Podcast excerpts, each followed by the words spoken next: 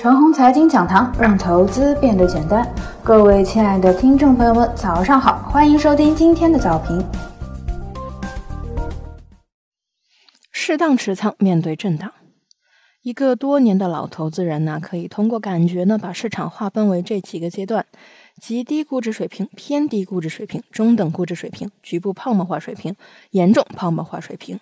档次之间的指数差呢为百分之五十。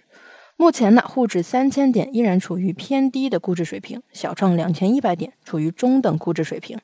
按照这个阵型呢，小创暂时也涨不动了。一个经济周期的主风格可以比非主风格区域高一个档次，但是难以高出两个档次。目前呢，已经高出了一个档次。那么在主板这边呢，没有摆脱偏低估值水平之前呢，小创也是涨不动了。眼前的情形呢，有点类似于二零一四年，当时小创一千五到一千六百点为中等估值水平，主板两千四百点为偏低估值水平。而后呢，主板摆脱偏低估值水平之后，小创才结束了几个月的震荡，往上发动泡沫化行情，直接啊从中等估值干到了严重的泡沫化水平。那么，是不是意味着眼前要风格切换了呢？即从科技股的风格切换到了主板风格，就和二零一四年的下半年一样？有一点点这个意思，但是呢，和二零一四年下半年的情形又不同。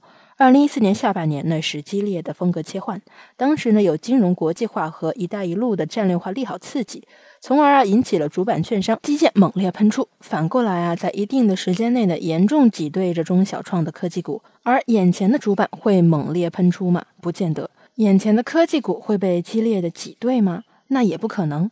只能说啊，主板这边呢想努力的往上涨，试图摆脱偏低的估值水平，尽可能的往上突破。而科技股这边呢，也不存在着被大蓝筹舞动而挤兑的情形，而是科技股自身有震荡的需求。眼前的行情呢，既不悲观，也不能够过分吹捧。眼前呢，市场存在着一定的风格切换，但是啊，不必过于激动。昨天呢，科技股高开低走，而主板权重和消费中阳大涨，然后啊就激动地说：“哎呀，风格切换了，主板的大机会来了，没有必要这么泾渭分明。这并非激烈的你死我活的风格切换，而仅仅彼此需要配合的玩法。科技股激烈震荡，此刻需要主板强势一些，不然呢，整个市场不就垮了吗？